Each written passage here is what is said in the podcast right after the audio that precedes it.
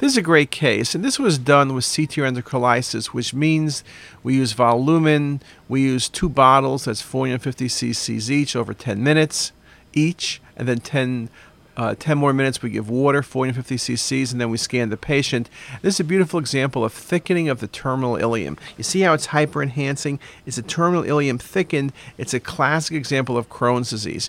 TB involves a cecum, ischemic bowel has a different appearance, lymphoma is more mass like. So, very nice example of Crohn's disease. Very nice example.